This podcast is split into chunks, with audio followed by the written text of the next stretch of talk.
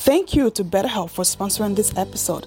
BetterHelp is the world's largest therapy service, and it's 100% online, so you can access it from anywhere in the world. With BetterHelp, you can tap into a network of over 30,000 licensed and experienced therapists who can help you with a wide range of issues. To get started, you just answer a few questions about your needs and preferences in therapy. That way, BetterHelp can match you with the right therapist from their network. Then you can talk to your therapist however you feel comfortable, whenever it's convenient for you. If your therapist isn't the right fit for any reason, you can switch to a new therapist with no additional cost.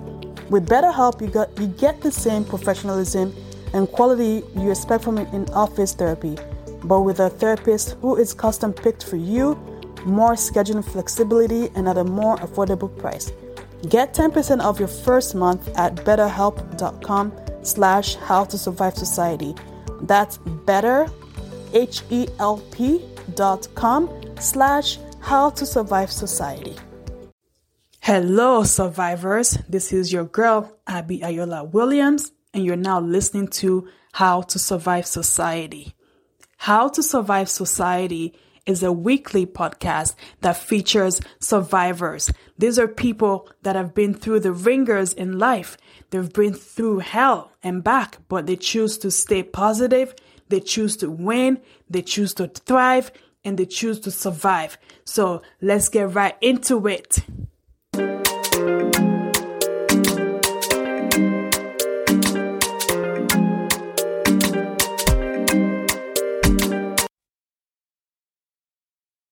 Hello, survivors. Thank you for tuning in to another episode of How to Survive Society.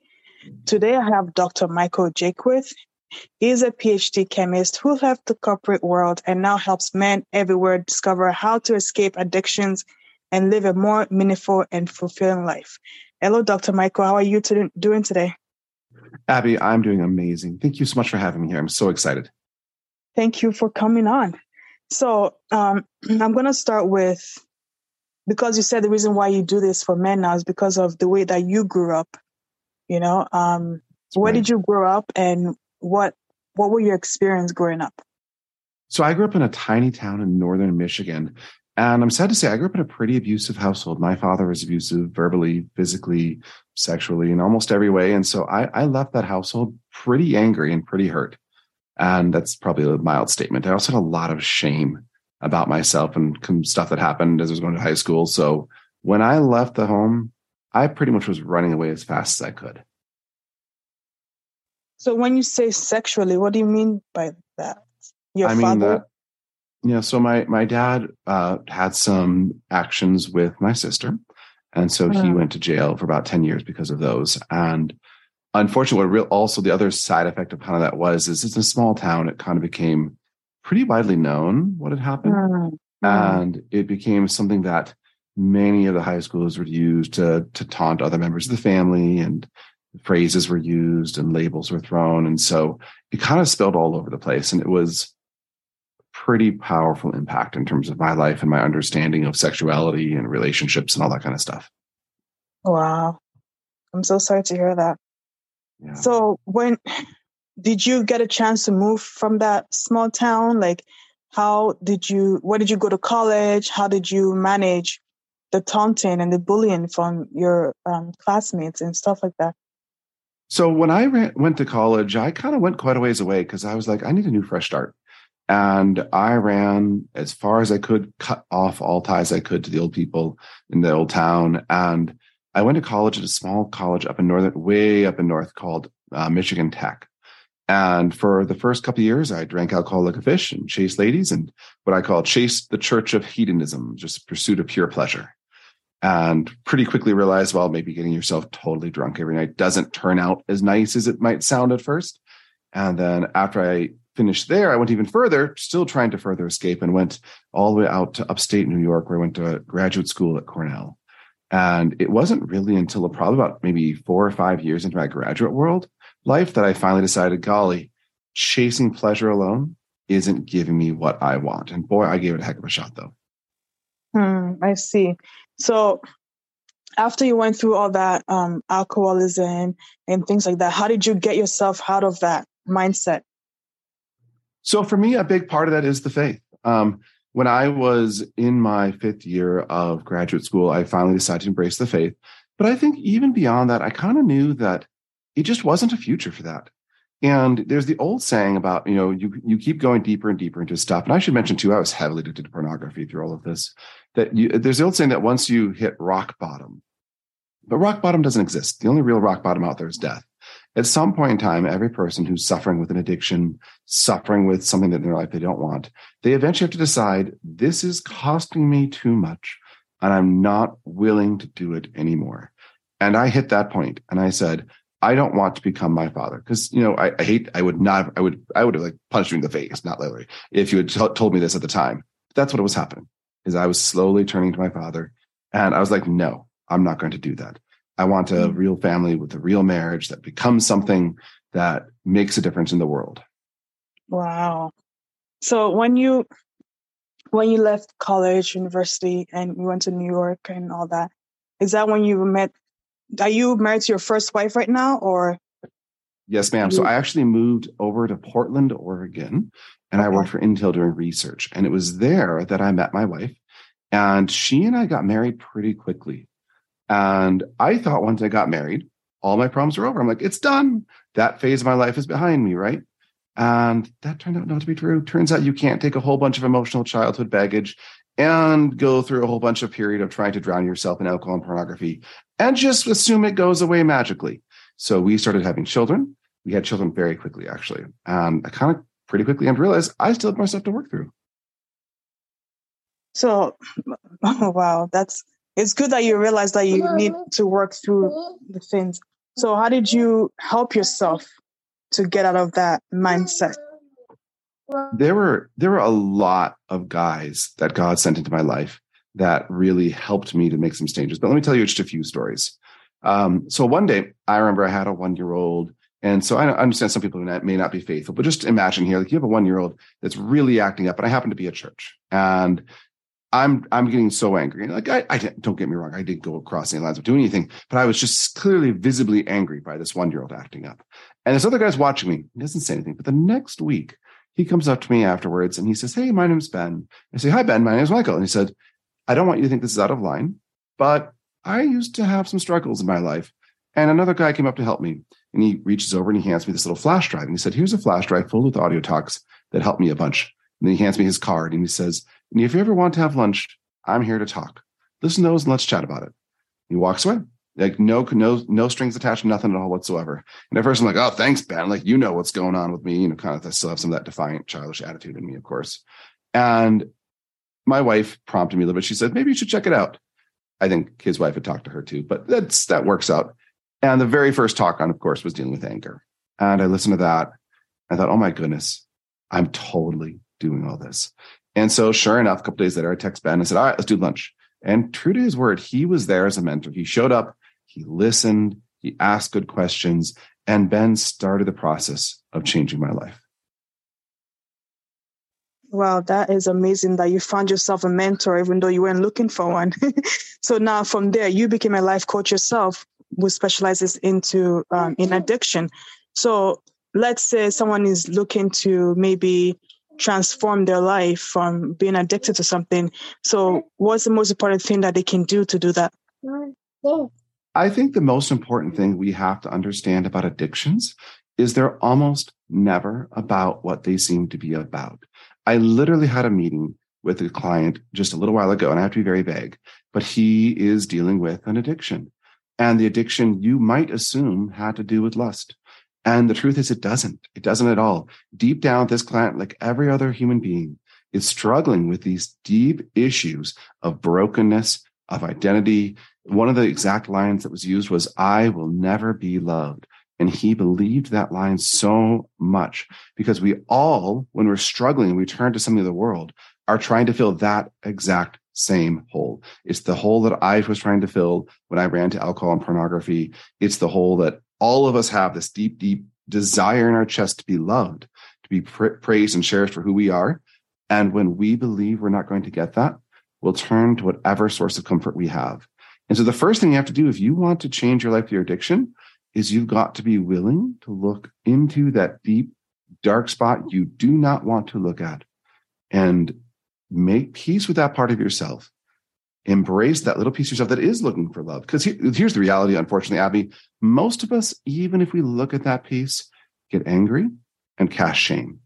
We cast shame on ourselves because we cannot stand that piece of ourselves. It's it's I've heard lots of words. I've heard gross. I've heard ridiculous, unacceptable. I've heard all these different words regarding that piece of ourselves. But the point is that piece of ourselves needs love, just like every other piece. And as we build up that identity, we slowly realize we don't even need the addiction anymore. Is that's a good um, tip and a good thing to say. So, how do you respond, like for men especially? How can respond to the unique challenges of living a Christian life in the modern world? Because I'm a Christian too myself, so I know the challenges of trying to be a Christian and try not to give into the worldly, you know, sins and whatever, you know what I mean? So I can men um, respond to the unique challenges. I think we need to start by calling a spade a spade. And this is a difficult time to be a guy. There's a lot of feminization of our culture. And bluntly, there's a lot of male application of responsibility. If you look at the divorce rates, men have left their marriages more than ever before and the statistical correlation between guys, boys who grow up without fathers, becoming guys who don't know what they are and who they are and what they're supposed to do in the world, turning to all sorts of problems. That statistical correlation is incredibly high, causes problems all over the place. And so if you're a guy living in this culture right now, likely you're struggling with asking the question, what is a man? Am I a man? How would I even know? And what does a man even do if I, if I even if I am a man? And this gets even more complicated because as a Christian, we're specifically called to be a man that role models Jesus Christ. And let me be honest with you, Abby, that is an intimidating challenge. I, I, I am not a very good Jesus Christ. Like I, I, I have yet to meet another human being who really stands up to that model. And so when I'm unsure what it is to be a man, anyways, and you say, do that thing right behind me on the wall for those who obviously can't see, there's a crucifix where Jesus is being crucified on the cross. I'm like, I don't what that. That doesn't look fun.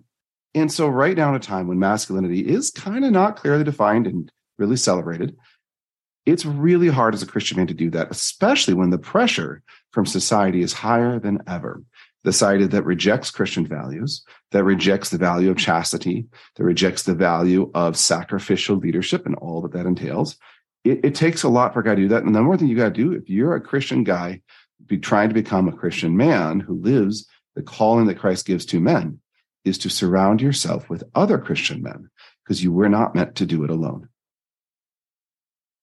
Those are great tips. So, um, it's funny that you said the world is more uh, feminizing men. Do you think the reason why is because men, like you said, men don't know how to be a man, right?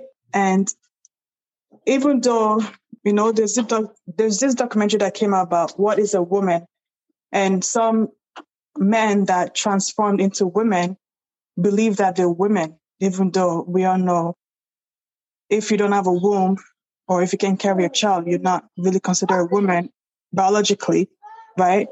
But um, I know, like you said, there's a lot of things going on in this world that's against like the Christian values. So, how can men be men in this society without stepping on somebody's toes, you know, like do you understand what I'm saying?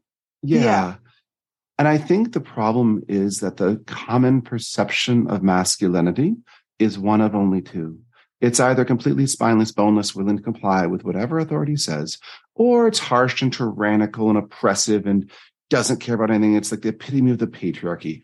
And there is a middle road. There is a way to be masculine, to lead, to say this is the truth, but to say it with charity. And let me go back straight to the Bible on this because I think it has the perfect answer for this question. In Ephesians 5, there's a passage that so many people get so upset about because it starts off with the line, Wives, be submissive to your husband. And if you just stop there, it's easy to understand why people get upset. But if you keep reading, Paul writes then some stuff to the men. And what Paul writes to the men is actually, if you pause and digest it, pretty shocking he t- challenges men to serve their wives in the same way that Christ loved the church, which was literally to offer his life, his blood, to pour out every drop of everything he had in service of them, even while being rejected. And Abby, I'm convinced that any man who lives the authentic calling of Christ will find a woman who is eager to embrace that style of leadership. A man who really will serve that way, who embraces not what society shows. Society shows us Homer Simpson and Harrison Ford playing Indiana Jones. That's about it. But the calling of Christ is one of actual service. And that service is radically different. And don't, we don't have time to get into some of the different elements of masculine and feminine that have been lost. And and I share your frustration about this idea that you can snip a few tubes with a pair of scissors and change a gender. It, it does seem a little difficult to understand how that's caught such a widespread set mindset. But the deepest reality is that a man who serves his wife, his children, and his community by offering up his very life in various forms to do that will gain a leadership position that others are eager to follow. Mm, those are, those are great, um, thoughtful answers.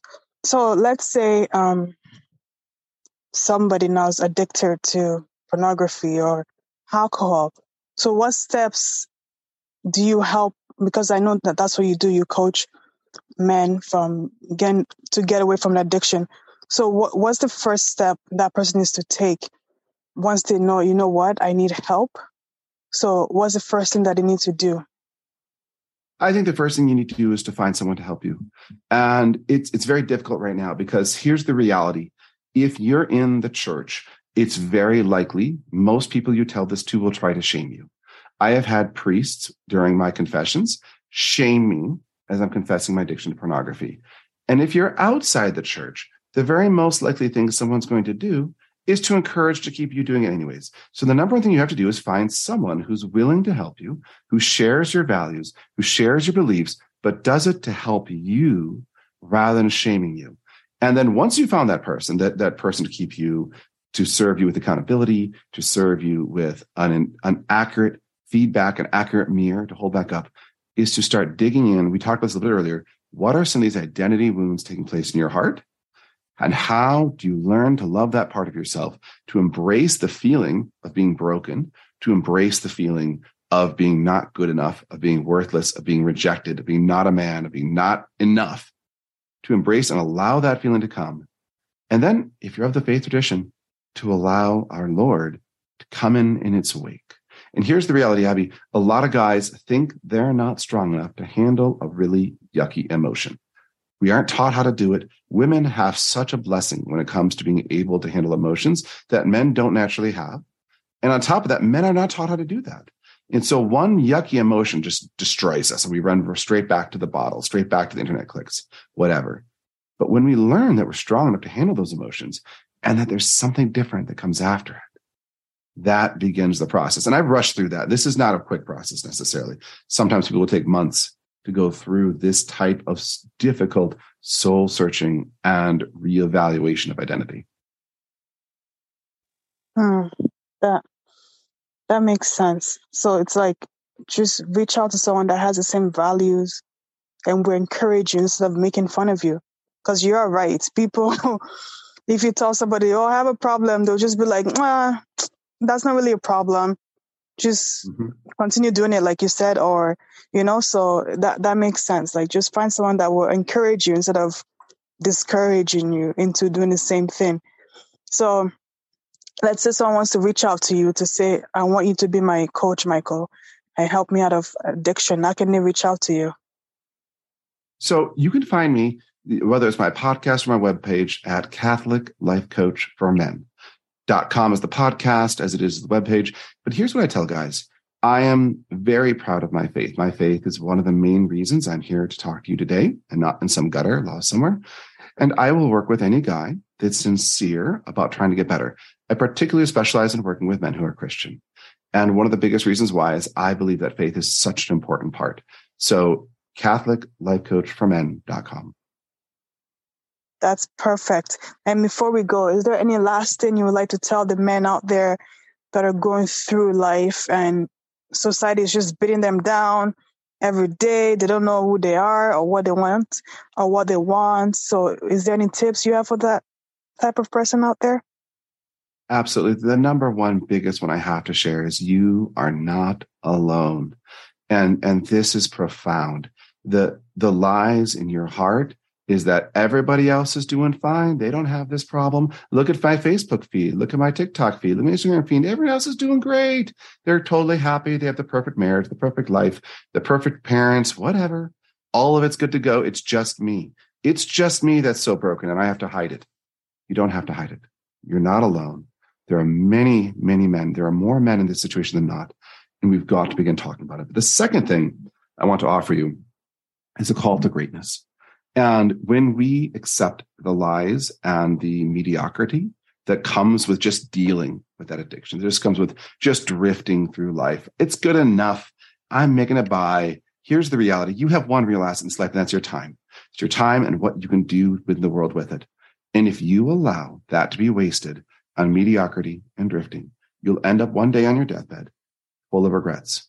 And no one ever ends up on their deathbed and saying, golly, I wish I'd solved one less problem. I wish I'd made less impact and I wish I'd touched less people's lives and transformed the world to be a better place with more light.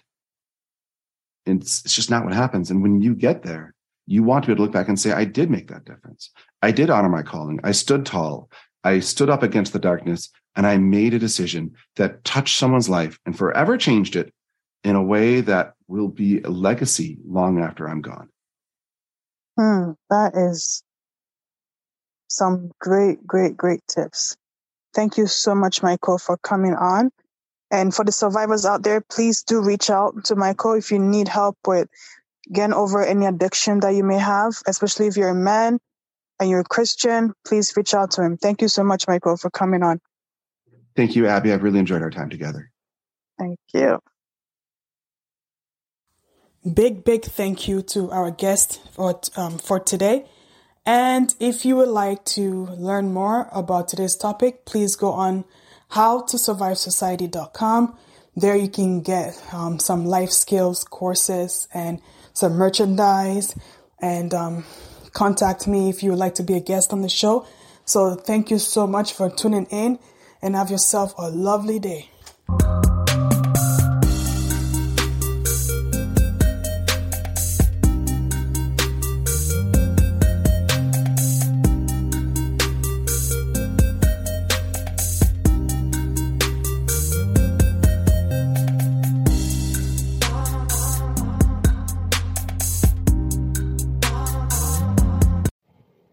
Today is a great day to start your own podcast.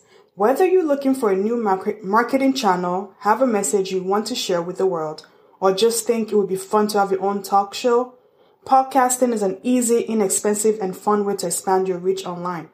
Buzzsprout is hands down the easiest and best way to launch, promote, and track your podcast. Your show can be online and listed in all the major podcast directories like Apple Podcasts, Spotify, Google, and more within minutes of finishing your recording. Podcasting isn't hard when you have the right partners, and the team at Buzzsprout is passionate about helping you succeed. Join over 100,000 podcasters already using Buzzsprout to get their message out to the world. Let's create something great together. So if you ever need help to start your own podcast, reach out to me. And then you know what you can do also? You know, you can follow the link in the show notes, in the show notes that lets Buzzsprout know that Hi sent you so you can get a $20 Amazon gift card when you sign up for a paid plan.